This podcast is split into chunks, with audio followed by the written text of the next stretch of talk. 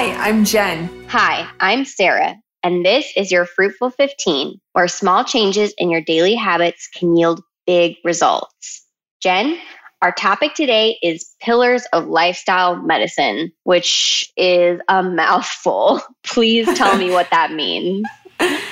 It is a mouthful. Well, first off, lifestyle medicine. I think it becomes clear if we say lifestyle as medicine, right? So, as in, we use lifestyle as in place of medicine, especially for, I shouldn't say in place of, I should say in conjunction with, or maybe as first line of treatment for chronic diseases. So, Sarah, are you ready for a shocking statistic?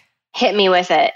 According to the World Health Organization, we can prevent 80% of chronic diseases from lifestyle changes. Whoa. Whoa. All right, now that we've dropped that bomb, how about you share what we mean by chronic diseases? So, what we mean by chronic diseases are things like type 2 diabetes, high blood pressure, high cholesterol, or our usual, not during pandemic times, number one killer in the United States, which is heart disease, even certain forms of cancer. Exactly. So, lifestyle medicine is the evidence based practice of using healthy habits, which are otherwise called the pillars of lifestyle medicine that we're about to get into, as first line of treatment. Sarah, we should probably also mention what evidence based means. Yeah, so evidence based is all about the studies and the science and the best practices. So it's where the scientific literature collides with how we practice as clinicians. And then, even further, how that trickles down into how we exhibit our lifestyle behaviors every day as just people living our lives. So, as an example of evidence based lifestyle medicine practice versus not evidence based lifestyle medicine practice, let's talk about the plant based diet versus a low carb diet like keto, which is really popular right now, or paleo, which is like a little bit less popular, but still pretty popular. So, if we look at the literature, researchers from the Medical University of Lodz in Poland looked at data from about 24,000 participants in a survey called the US National Health and Examination Survey. And they collected data from 1999 to 2010, so for a long time. And the participants that had the lowest carb intake had a 32% higher risk of dying overall compared to participants who ate the most carbs. And when the authors looked specifically at deaths from heart disease or stroke, the risk of dying was actually 50% higher. So the lead author said the data suggests that although low carb diets might be useful in the short term, they have risks, not benefits in the long term. So, on the Thank you. Thank you.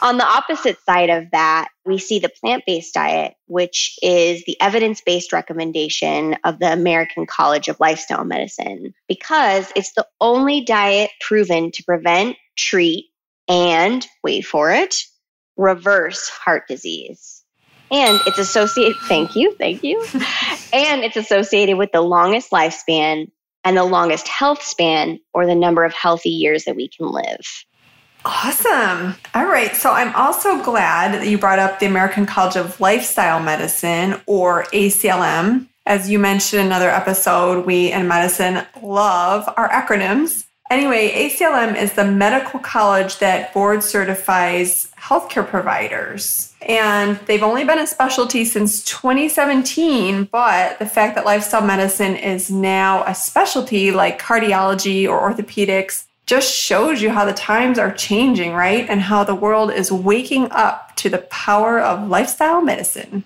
So, today we'll talk about the most important topics, the pillars of lifestyle medicine. Okay, listeners, quiz time. So, what are the most commonly discussed pillars of lifestyle medicine? So, what do you think are the most important factors to promote optimal health and prevent disease? We'll give you a couple seconds to think about it. All right, Sarah, what's the answer? Well, Jen, the pillars that we probably spend the most time talking about ourselves as just individuals and with our providers are nutrition, physical activity, and substance use cessation. Perfect. So, when we say substance use cessation, can you break that down for us? Yes. So, most commonly, what we're talking about is either never starting or quitting tobacco smoke, including e cigarettes, and also minimizing alcohol. But we're also talking about never starting or quitting recreational substances, as well as the misuse of prescription substances as well. So, Jen and listeners, what are some of the pillars that are also evidence based, but get a little bit less time in the spotlight? Gonna give you a second to think about it. Okay, Jen, what are they?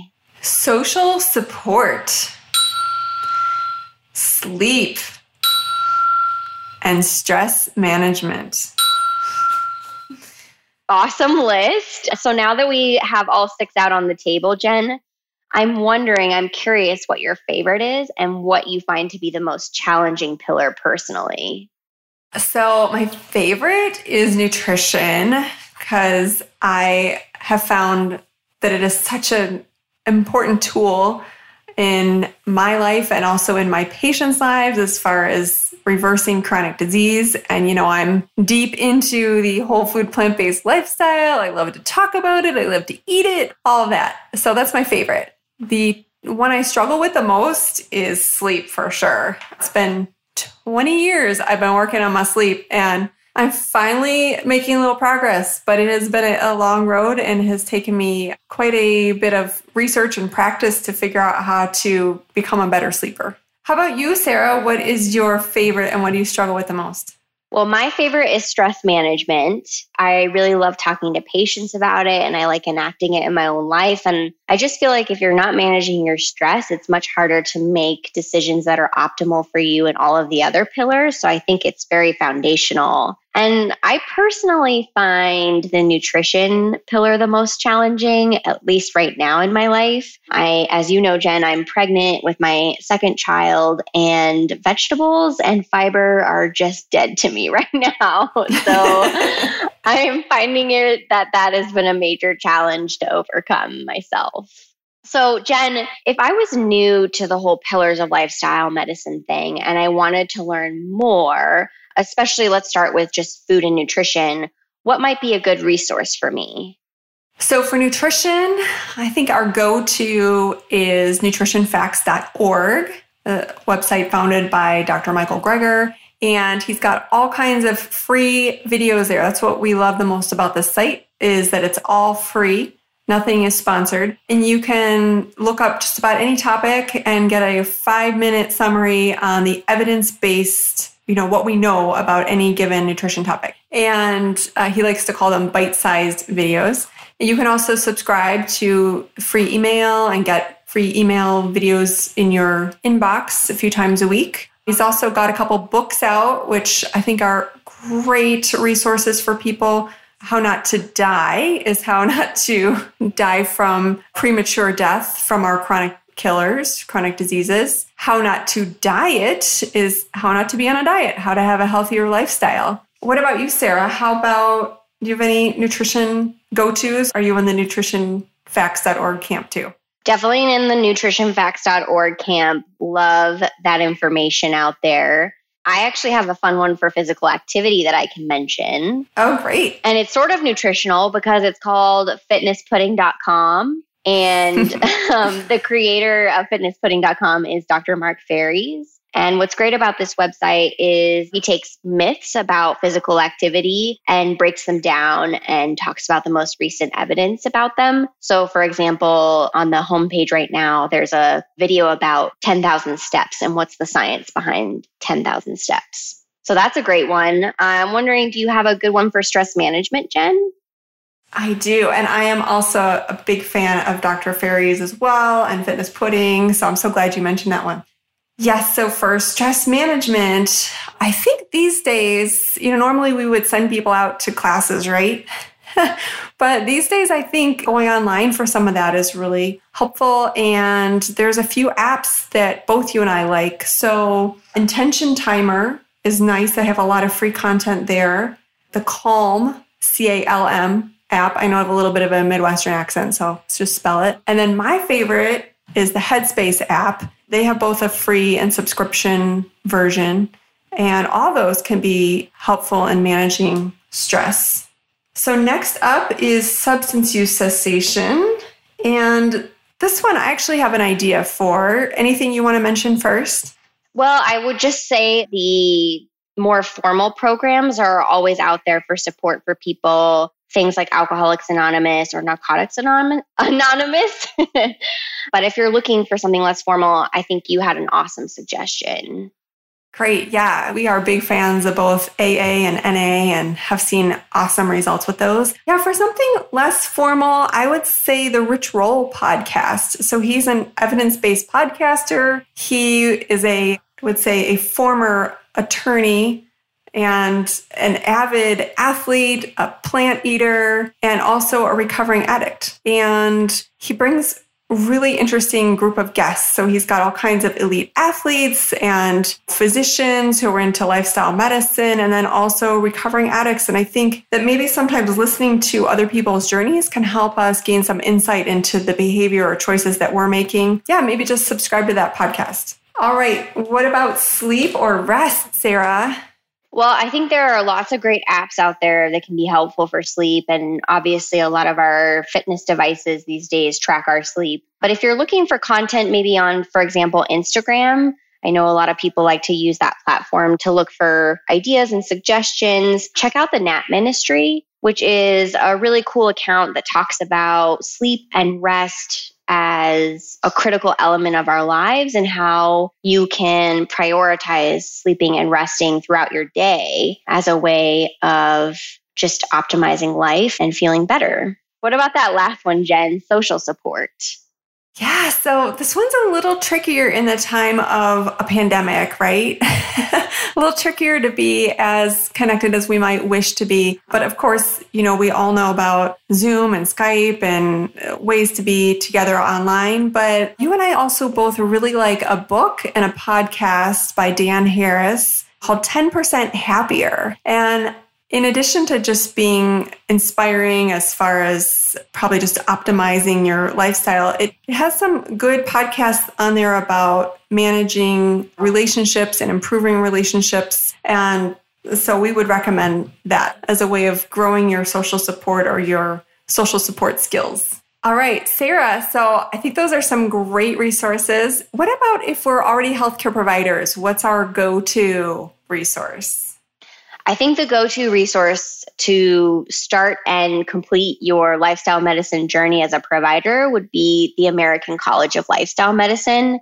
And they exist on the internet at lifestylemedicine.org. So they have lots of resources, lots of resources you can use with patients, lots of continuing medical education, competencies, and of course, an annual conference that is just, I hope I'm not exaggerating, but life changing to go to.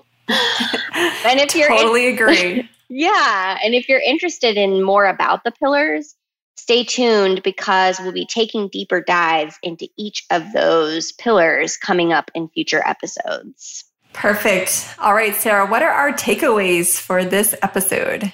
All right. So, first takeaway for me lifestyle medicine means lifestyle as medicine, especially for our chronic diseases like type 2 diabetes.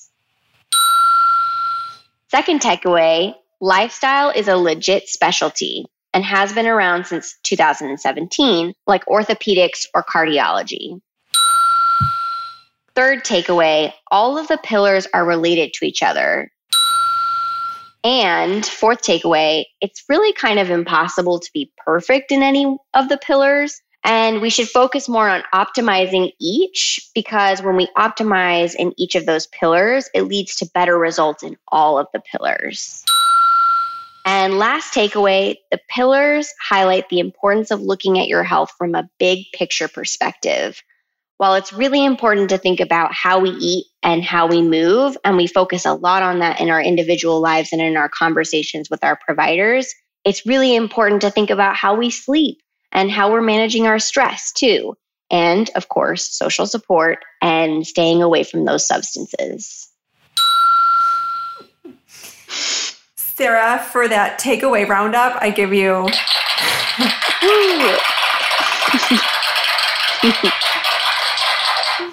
All right, so stay tuned for our next episode where we'll take listener questions. So please call us at 928 793 1353 and email us at fruitful15podcast at gmail.com and check out our show notes. Thanks for letting us join your healthy journey. This has been your Fruitful 15, where you can change your life in just 15 minutes a day.